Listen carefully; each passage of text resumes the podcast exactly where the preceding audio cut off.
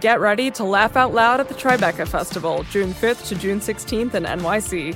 Experience hilarious talks, comedy specials, and feel good films with your fan favorite comedians like Hannah Einbinder, Judd Apatow, Neil Patrick Harris, Tig Notaro, and more. You have to be there. Get your tickets now at TribecaFilm.com.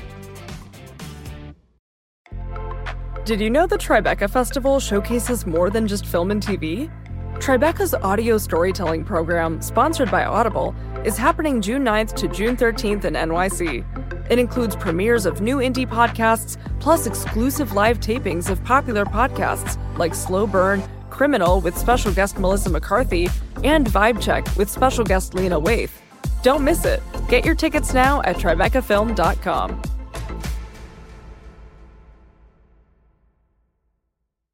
What is going on when a firearm isn't just something that's taken out for hunting during hunting season, but is actually something that's part of your everyday life?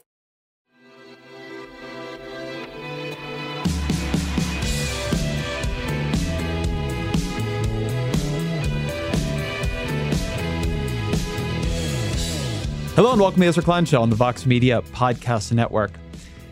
So, a couple weeks ago, we had another awful, awful, awful mass shooting. One of the things that has begun to happen as I've been in journalism now for a while and I've been at, at Vox for a while is I've become, many of us have become, in a way that is chilling, used to covering these the news begins to come over the transom. You see it on cable, or you see it on Twitter, or you hear it some other way. And we spring into action. And we know in this way that breaks my heart, we know exactly what to do. We know which content to begin to move. We know how to contextualize the larger question of gun violence in America. We begin punching out these statistics, like the fact that America has 4.4% of the world's population and almost 50% of its civilian owned guns, or that our murder rate is X amount that of any other developed nation, our gun murder rate, or that suicides um, are in fact the bigger problem with gun violence, that most gun deaths in America are actually suicides. And it's not that any of this is wrong, it's that we do it every time because it doesn't stop being true, right?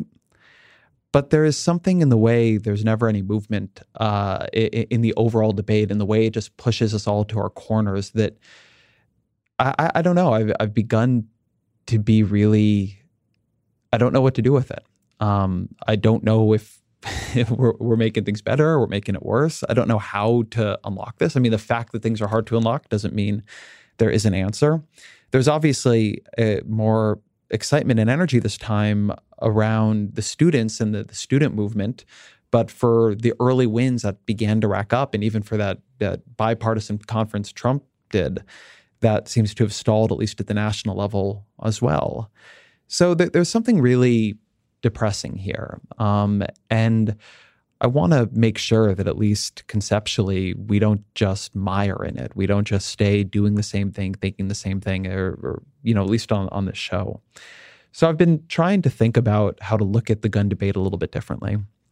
And I remembered a book that was recommended to me actually on this podcast in the Evan Osnos episode called Citizen Protectors by Jennifer Carlson. Uh, Carlson is a sociologist at the University of Arizona, and her book is a, a deep study of gun carriers in Michigan, what the gun is doing as an identity for them, how it changes their experience of the world.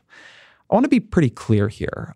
It is not my view that what the gun debate just needs is empathy. I'm not sure that empathy will lead to any different outcome. I'm not sure that a different understanding of the identities at play will somehow unlock a compromise. Uh, you'll, you'll, hear me talk about this. I, I, I don't have that optimistic view of it. But I do think appreciating the identity of gun ownership on a deeper level is important to do, nevertheless, even if it is only to understand why nothing is happening here. Even if it is only to understand why, and I'm guessing that many of you, like me, fall on the gun control, pro gun control side of this debate, even if it's only to understand why what can seem obvious, if you're on that side of the debate, if you're looking at it through that lens, seems not just not obvious, but noxious on the other end.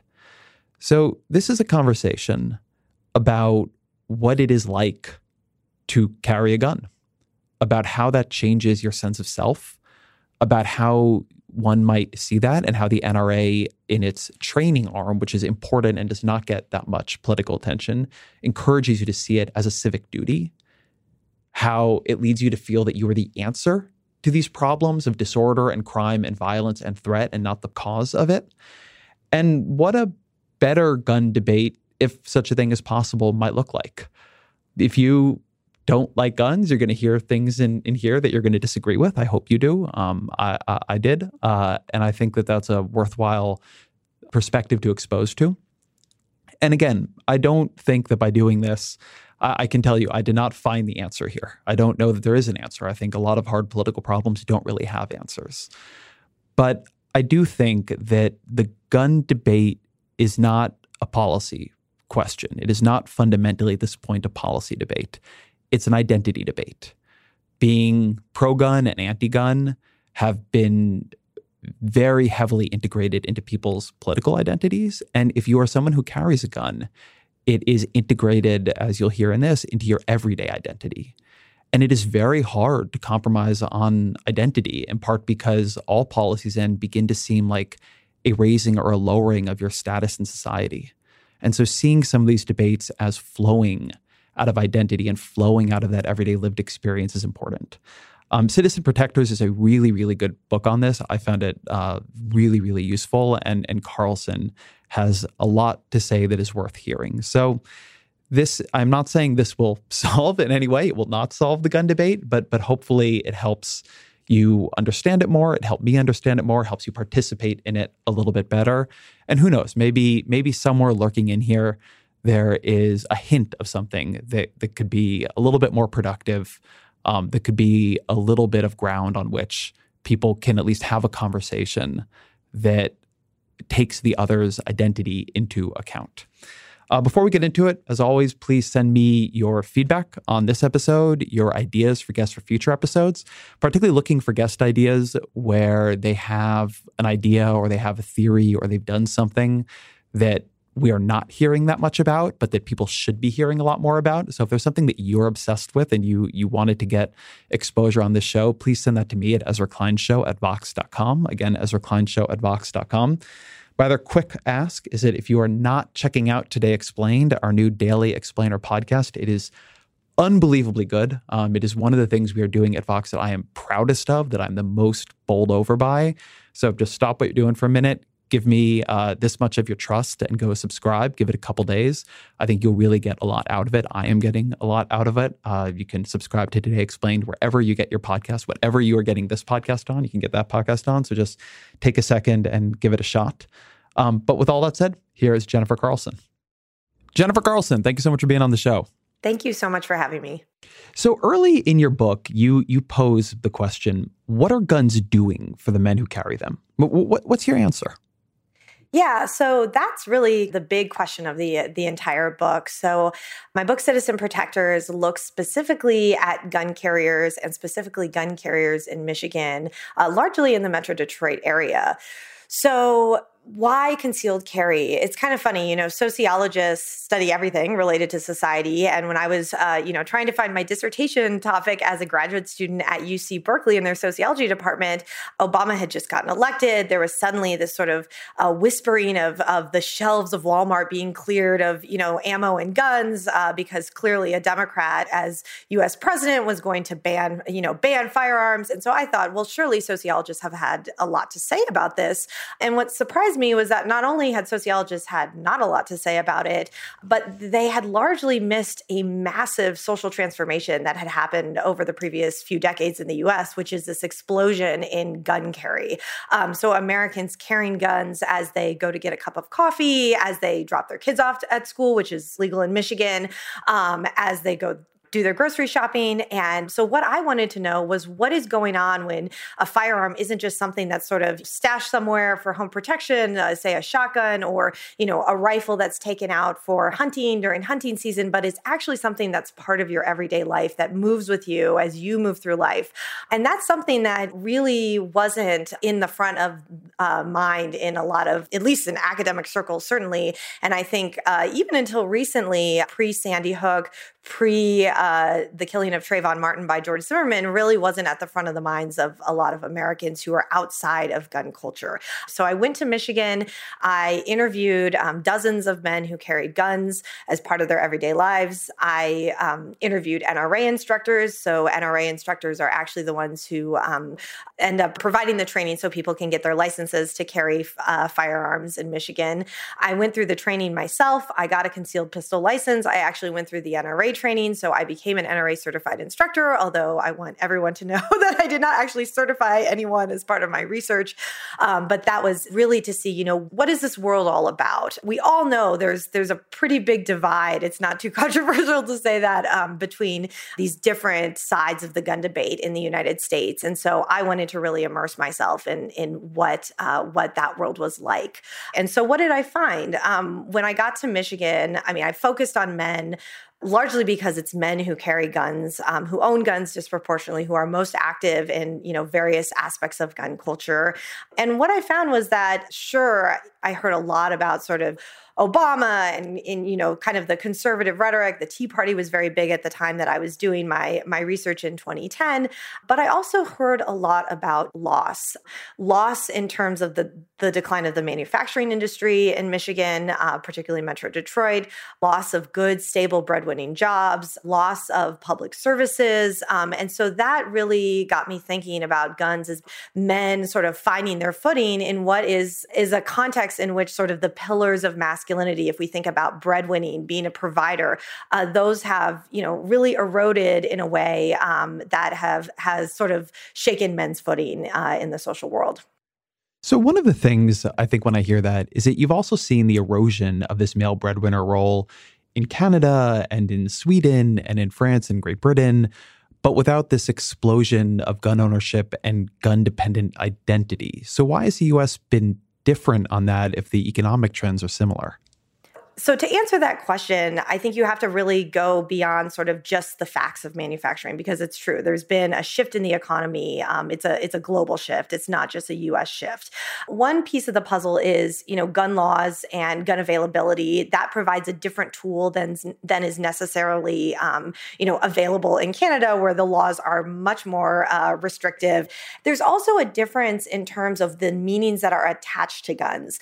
Canada never had sort of the the self defense defense, concealed carry, what what people call in the US gun culture 2.0, that kind of self-defense revolution and changing how Americans think about guns. Now, in the US in the 1960s and 1970s, if you actually look back to um, the Gallup polling, more Americans supported a ban on handguns uh, than opposed it until the late 1960s, when those um, you know those lines actually cross. And since the 1960s, Americans have overwhelmingly opposed a, a handgun ban. Um, and so, to understand that, um, you really have to think about the war on crime. You have to think about sort of these the politics of fear and crime, tough on crime politics, and how gun politics really fit into that. Canada did not go through that same sort of transformation, um, at least to the extent of, of the U.S. If you ask Americans, what's the if you have to pick one reason why do you own guns, they will say self defense. The most the, that will be the number one reason you hear.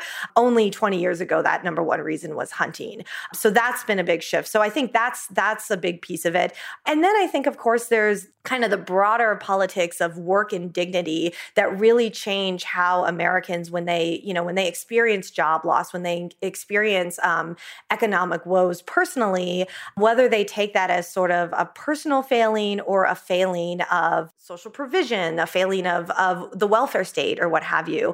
And so there's a wonderful book uh, called Cut Loose that actually compares Windsor auto workers, so right across the river from, from Detroit and Detroit auto workers and really just gets at sort of how different the moral politics of work are. And I think that's that's the last piece to really kind of unpack why why are guns being attached with this moral politics that relates to these broader socioeconomic trends. So unpack that very specifically for me. So you're a manufacturing worker uh, out of work in Michigan. Your wife is working. Maybe she's become the primary breadwinner, or at the very least, uh, an equal breadwinner. And you purchase a gun. What is that gun doing for you? What identity are you assuming?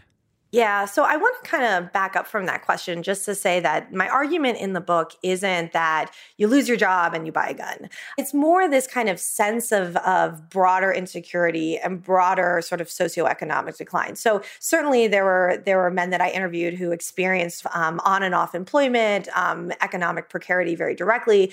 But for many of the men, it was it was kind of this broader sense of you know Michigan is Michigan is sort of you know the epicenter of what's to come with the rest of the country and things are bad. They're probably going to get worse. So, one of my favorite examples to go to with this in my book is actually someone who um, I call Nate in my book. Um, he has a professional job. If you if you saw his resume, you would think, "Wow, this this guy's fine. Like he's he is not experiencing any kind of socioeconomic insecurity." And so, when I asked him, okay, so why do you have a gun? Why is this necessary? And he he narrated this kind of story of loss vis-a-vis his parents. So, you know, he said, my parents were basically, you know, working class people. They had their stable jobs, but they just never had to really consider violence. They never had to consider the threat of violence, the threat of crime, of being a victim.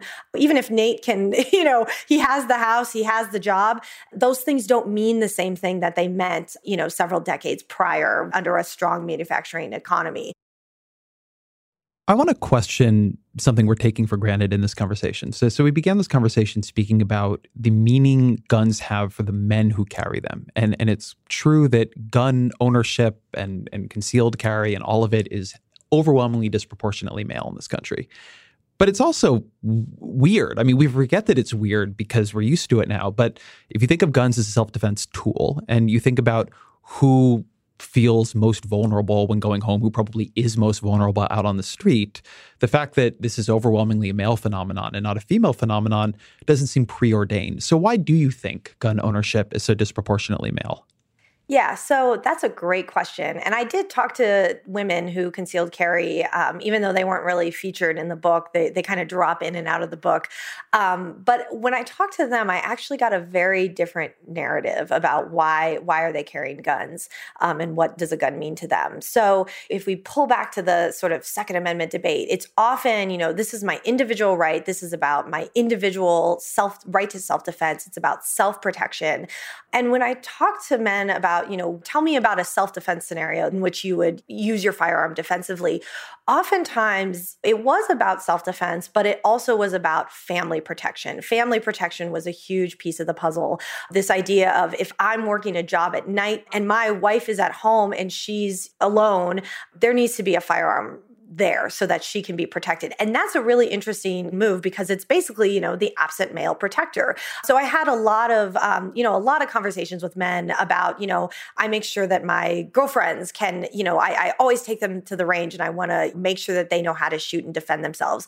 If I hear about a, a domestic violence victim at work, I take her out to the range. I go to the sheriff and try and get an emergency concealed pistol license for her and that sort of thing. And I think that's interesting because if you look at research sort of, uh, uh, you know, in the 1990s about like gun shows and, and guns and that sort of thing, you hear a lot of, oh, women are gun grabbers, women want to take away my guns. And I think that's been a big shift of we need to, um, you know, promote guns to women. Um, there's a Glock ad. It's, you know, you pick the wrong girl, which is, I, I believe, the, the tagline of it. But, you know, it, it features this young uh, woman who's alone at home watching TV who gets a knock at the door. You know, he breaks in, breaks through the door. She pulls her firearm out and he just faints. It's un- unclear if he faints at the sight of the firearm, if he faints at the sight of this beautiful woman, or if he's fainting at the fact that a woman is holding a gun. It's not clear. But regardless, Glock saves the day. So, what were women saying about um, why they were carrying guns? Women themselves were uh, individualistic in terms of, you know, this is my right to self defense. My life is valuable in and of itself. I don't need to have kids to feel like I need to have a gun to protect them. I can have a gun to protect myself. Um, so, so yeah, so it was actually interesting that if we think about the stereotypes of like, you know, women as other oriented and men as more individualistic, it was actually flipped um, among the people that I talked to, um, when, where women were much more sort of self self motivated in terms of this individual right to self defense. That's super interesting. Let me ask you about the racial politics of this as well. How, how does carrying a gun read differently when the carrier is black rather than white, say? The racial politics of this were really fascinating to me. So, in many states, uh, whites are actually, you know, proportionate to their population, um, more likely to be armed than than other groups. But in Michigan, when I was doing my research, that it was actually um, parity. So, African Americans and whites were per capita armed to concealed carry. They were legally licensed to concealed carry by the state at equal rates, which is actually really surprising when you think that, um, you know, we know, um, you know, thanks to mass incarceration and the effect of mass incarceration on African Americans, particularly African American men. We know that um, African American men are disproportionately going to have a felony record. That is a disqualifier to own a gun, much less get a gun license. And so the fact that the rates were equal, even given that, I think is pretty telling in terms of sort of the the desire to carry a gun. So there's two questions, right? Is there a difference in terms of race, in terms of why people are carrying guns?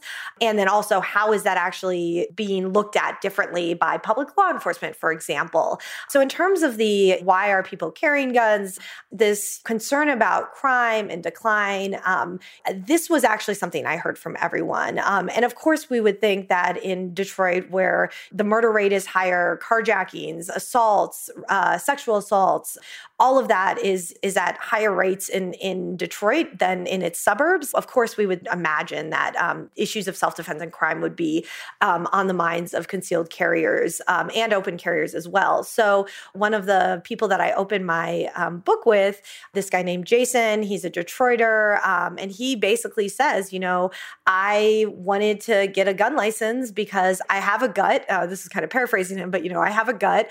Uh, I want to be able to exercise. I want to be able to go outside and I don't feel safe doing that. So I'm going to carry a gun. Well, he decided that it actually was easier for him to carry a gun openly than concealed. Uh, he, he went through the licensing process. Um, and so he ended up having, uh, attracting the, the attention of, of Detroit police because here you have African American man with, you know, openly carrying, carrying a gun. And so one of the, the um, incidents that he described to me when I met him and that I talk about in my book is, you know, he's, he's on Woodward, which is, you know, one of the main thoroughfares in um, in Detroit.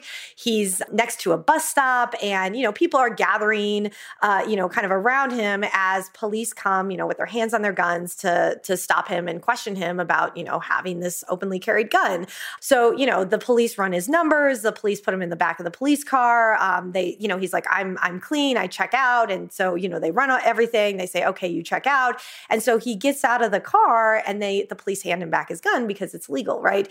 Um, and he you know he actually shared me with me the audio recording because he he eventually started tape recording while he went out just to have these you know have this uh, on record um, and you know you can hear on this recording people clapping you know at this bus stop who are suddenly like police gave this this man back his gun and didn't take him to jail another guy i interviewed his family had um, come up to detroit from the the great migration and you know i asked him okay so you know what what does it mean for you to carry a gun and he responded you know, well, back in the day, my grandma used to shoot off her shotgun on the front porch down south to, to scare off the KKK. Now, today, I'm in Detroit and I carry my semi automatic for self defense. And so he really linked it as, you know, this is a new iteration of a history that's been going on for quite a while.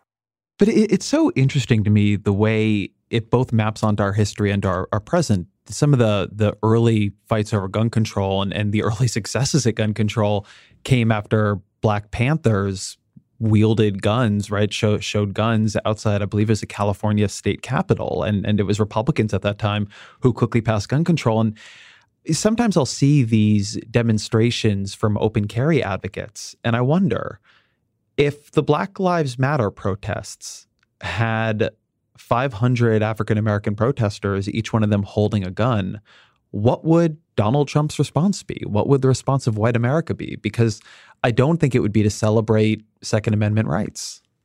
Yeah, so I mean there are groups that have been that have done this. So the Huey Newton Gun Club in Dallas has, you know, staged uh, protests and and protested in front of police stations, you know, with regard to cases of of deaths in custody and and police violence and and police perpetrated homicides.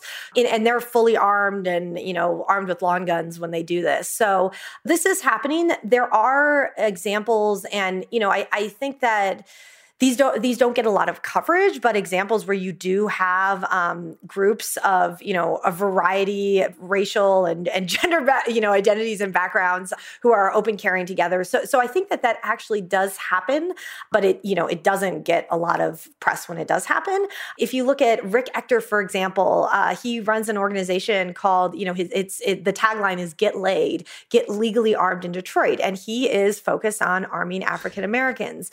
There is uh, and I'm going to mispronounce his name, I'm sure, because I, I only follow him on, tw- on, Twitter and Instagram. But Maj Toure, his tagline is uh, "Black Guns Matter." African American man teaching African Americans about gun safety and and talking about gun rights. Um, so there's actually a lot of that happening, but it's it's like there's this this kind of cognitive dissonance in the in the media where you know you'll have sort of the usual story about you know what are guns all about in America, and then they'll be like, oh, but then there's you know Rick Ector in Detroit doing this.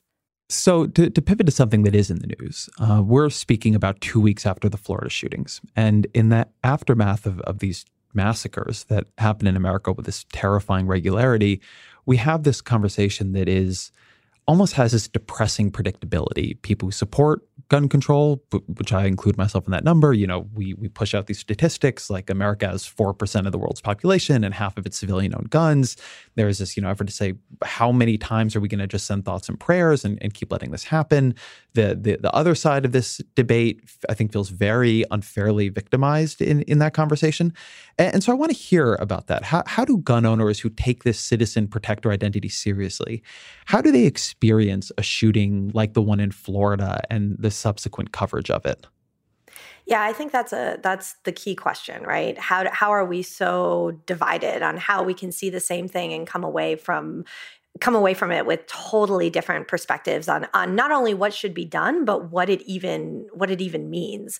Uh, so okay so there's a couple of things that i think people who are kind of invested in in what i call the citizen protector model of, of gun ownership and gun carrying really uh, kind of experience in relationship to um, to this the first thing is that um, kind of unpacking guns as as many things. So you know, obviously, a mass shooting. This is an act of violence. This is an act of aggression. This is an act of of heinous terror. But that's not how gun carriers see the guns that are in their homes. Right. That's not how they see the guns that they carry on their side. They see these as tools of of effectively being a, a good person, being willing to step in, and if you're at that mass shooting, um, you know, step in and, and try and defend someone.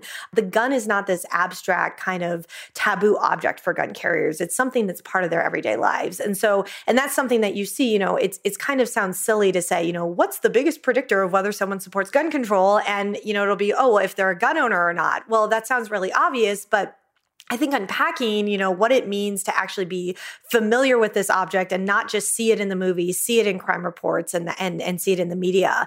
So there there's kind of all of that going on. But then I think there's also this important point to be made, which is that background checks, keeping guns out of the quote unquote wrong hands, that that is actually um, widely popular. So Pew, you know, does these in-depth surveys of, of gun owners and and you know the American public more broadly on gun ownership. And if you look at um, for example, preventing the mentally ill from purchasing guns. I mean, you're at 80, 90% of gun owners actually saying, you know, this is something we want. But then you also look at sort of, you know, the other side of that, which is the the making sure that the quote unquote good guys have guns. You also see 80, 85% of gun owners saying, you know, that's that's also something that is, you know, a policy move in the that should be undertaken or uh, at least considered. If we had a world where you had to go through real hoops to own a gun, a background check, and and and you know heavy levels of registration, and there was a waiting period, and the number of guns you could have was quite limited. You know, one maybe two, so you'd end people buying up arsenals and you know handing them out uh, to, to, to others. I think a lot of people would feel better about it. I mean, I I'm I'm probably not that comfortable with a, a, a big wide world of guns, but I, I do think one of the interesting things is that there isn't more of an effort on the part of these gun owners to develop an identity, to develop a moat that says, hey, we're the responsible ones and we're the ones willing to do this. And if you want to be part of our group, much in the way of of the, the, the guy you spoke to says, hey, you want to be like me carrying this gun, then you, you know, follow the law and you you be an upstanding citizen. Mm-hmm. I, I do think it's interesting that gun owners have been, I think, pretty complicit in allowing themselves to be connected to folks who are, in many cases, doing things less responsibly than the bulk of them are. So I think actually that they would say, you know, that's what the NRA is. That's the NRA, you know, the NRA, yeah, they're this political lobby, but you know, and I think a lot of them would actually say, yeah, and I, am sick of getting all of their calls and their their mailings. And what I what I go for the NRA for is the training. In a lot of states, in a lot of places, um, if you want to have gun training, it's probably going to be by an NRA certified trainer or by someone who has been certified um, at some point by the NRA. And that's certainly the case with a lot of the concealed pistol licensing laws. Either implicitly or explicitly, they name the NRA as you know this is where you can get your gun training. That's something that the I, I would actually say that the gun control lobby has sort of um, dropped the ball on, which is that while all these laws are being passed that are not just sort of changing the legal terrain so that Americans can integrate guns into their everyday lives as you know self-defense tools and what have you, but that legal structure is also writing in either implicitly or explicitly a place for the NRA to train these gun carriers. And so what do they do when they get to the gun training? If you follow the course guidelines you end the course with a module on why the NRA is a wonderful organization that cares about your safety, that you should join the NRA because they're going to continue to fight for your rights. Suddenly, you have a scenario in which you have the training dominated by uh, the NRA, which has you know always been the case, but now it's actually written into law that this is you know this is the training that that makes sense to get a concealed pistol license. So I think that the I think gun owners and gun carriers would say, yeah, we've been talking about responsible gun ownership long before before you know the gun the gun control lobby even figured out what a bump stock was. And then I would also say that um, so my new research uh, actually is about public law enforcement and their attitudes on guns. And I was driving around rural Michigan, uh, you know, a couple years ago, driving to to an interview, and I was listening to the local radio, and there was a public service announcement about locking up your guns and making sure that your guns are safely stored. And you know, if you're if you're talking about the gun debate, you know, outside of Flyover America, you would have no idea that those conversations are even happening. As another example, um, there's a, a, an initiative called uh, Project Gun Shop or the Gun Shop Project, and it's actually geared at getting gun store owners and gun store employees to recognize the signs of mental illness, particularly with regard to suicide. So there's about 30,000 gun deaths every year in the United States. About 10,000 of those are homicides, 20,000 of those roughly are suicides. And so the whole purpose of this is to say, hey, you know, if you see someone who is possibly, you know, having a mental health crisis, you are essentially the frontline workers. I mean, they gun store owners are the front line of any kind of gun regulation because they're, you know, they're selling guns, they're at that frontline position. And so that's basically this this organization is like let's exploit that and, you know, that's a that's a great example of sort of reaching across the aisle and and it's not done in this way that's sort of, you know, let's ban all guns. It's like, okay, what is the situation? What what is the reality of the situation right now? What is the reality of the parameters we have to work with and how can we get everybody on board. And I, I, think that that's so. So I think that's another example of sort of, um, you know, those those kinds of efforts. So what I think is interesting about this is the disconnect at some level between the lived experience of many gun owners and then the macro political strategy being sought by their by their organization and and the reason I pointed out is that it's different than it is in other spheres. So as you say, Within the gun community, there's a tremendous emphasis on safety. There are wonderful efforts being done to try to recognize the signs of mental illness, to to train people in gun safety, in gun storage, in marksmanship. You talk a lot in the book in a way that I think is really interesting about the amount of civic education within the NRA's training programs, how much it's trying to embody a certain form of citizenship. But then when it moves to the political realm, it's extremely maximalist. The basic argument being made here is that virtually all regulation on guns should be self regulation. that virtually all regulation on guns should be the regulation people put on themselves, that they take it on themselves to make sure they're following the safety guidelines. They take it on themselves to make sure that they're recognizing the signs of mental illness. They take it on themselves sort of over and over. The the way the the political effort plays out is that you know even pretty mild regulations are fought tooth and nail to make sure that you know the government is not doing what the the gun community prefer they they get to do themselves. And what's interesting to me is that, that that's actually not how most other issues play out. There's a huge effort in a lot of policy spheres for people who are trying to protect a right they have or want to get more rights than they have to try to compromise into legislation, you know, that they're doing things a popular way or that they're self-regulating. I mean, one of the interesting corollaries I think here is in the drug reform movement and the criminal justice reform movements, where there's a huge amount of concessions made to the fears people have in order to try to get some of the legislation changed or in order to expand legislation that is already on the books. And you know, th- this is one of the places where I actually really get why the NRA and and folks in the gun community feel that this conversation stereotypes them because it is reflecting the legislative strategy, not the strategy they feel they live.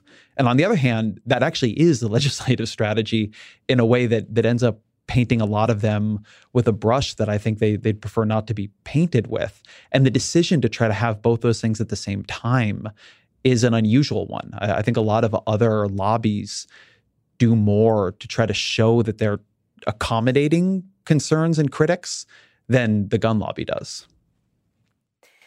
Yeah, I, I, mean, it's just it's so interesting because it's it's really a it's it's a policy debate and a politics that plays out so differently at you know as you already said at the federal level and then at the the very intimate local you know like like in your home you know what this gun means in your home kind of level. And also at the state level. So you see very the NRA acting very doing different things at the state level than they necessarily would do at the national level. I think that you know the first step to sort of understanding you know what what is the gun debate all about and what's going on is really stepping back and having an appreciation that there is a I mean, it's it's impossible to keep track of every single gun law across. I mean, there are thousands of gun laws at the federal, state, and local level. It's a mess. It is. I mean, it's it's a very confusing policy mess, and and different jurisdictions are going in different directions. But the NRA has actually, I, I think what's illuminating is where has there been bipartisan work, and wh- what does compromise look like? The first example that I would highlight is mental health. So the NRA has collaborated and worked with um, state level policymakers in terms of basically strengthening mental health restrictions. Now, one of their, you know, one of their requests, and what often comes along with these bills, is some kind of um, mechanism for rights restoration. So, can you get your firearms rights restored after being disqualified because of mental health? But you know, these are laws that expand the background check system, expand the databases, which is a huge problem in terms of how those databases are populated, who's populating them? Are they being sent off? Are they even going from the local to the state level, let alone the the federal level? And so the NRA has has been a part of that. The other piece of it, um, there is a lot of gun control, and it's African Americans who generally experience it. So if we look at the criminalization of possession of a firearm, you know, you know, a, a gun that is unloaded and um, you know is not used in the commission of a crime, but is on a person, that will carry a mandatory sentence, um, and that will help aggravate the sentencing disparities that we already know exist between African Americans and whites. One thing I want to talk about here, because I, I, do think it plays very deeply into how these debates end up going, is how the experience of having a gun on you changes your experience of, of the world. And and you, you talk about this quite a bit in the book, the way in which the gun carriers that you interviewed and, and spent time with they're constantly scanning for threats. They're they're sitting with a clear view of all the exits. They're they're existing within it, it, having the gun. It seems like it makes the world into much more of a drama in which they're the hero and they may be called to do these extraordinary, dangerous, heroic things at, at any moment. And it, it sounded to me like a really addictive, interesting way to approach the world, to enliven your day, particularly if other parts of your life at this point offer less opportunity for for that kind of narrative and and, and status and feeling of essentialness. Yeah, I mean, I think there's definitely um, a bit of the gun being engrossing, right? It's this heavy thing that's on your hip. You know it's there. Um, and certainly, I mean, this is in the NRA classes where, you know, part of what they talk about is situational awareness, looking at your surroundings, um, you know, running through scenarios, thinking through, you know, uh, if someone came through the door, how, you know, how would, how would things go down? And so that's definitely something that, you know, is encouraged by these classes to think through sort of, and part of that is thinking through the implication that you have a lethal weapon on your person. One thing that I write about in my book, though, is that, you know, there's a lot of emphasis on sort of, you know, practice with your firearm, be able to unholster, you know, know that you might have to shoot, fr- you know, shoot from an uncomfortable position. What happens if your dominant hand goes down and you have to shoot with your non dominant hand? Think about all these contingencies and, and commit it to muscle memory. Be aware that, you know, threats will, you know, something could happen when you're, you know, when you least expect it and that sort of thing. But what is missing in the NRA courses and then the courses that I, I watched as and, and and observed in my research was that question of how do you know if a threat is actually a threat and I think, of course, of race, you know, of, of things like the weapons bias and the fact that social psychologists have shown that if you have a, a object that's, you know, an ambiguous object that's associated with a darker skin face as opposed to a lighter skin face, you're more likely to see that that object as a gun with a darker skin face. And if it is a gun with a white face, this is actually interesting. It'll take you longer to realize that that's a gun. that stuff isn't talked about in the NRA classes or in the classes that I I observed. And so if if we're going to have gun training classes, that needs to be part of the conversation. Not just do we see the threat, not just can we respond to the threat, but how do we know if a threat is actually a threat? That's a big missing piece of the puzzle. But and, and this is a part of the whole thing that that I find very unnerving. I, I understand the appeal of entering into this world where you have this power to respond to threats and you're looking at the world through this lens and you might be called upon to be a protector at, at any moment. I, I I get that on a guttural level.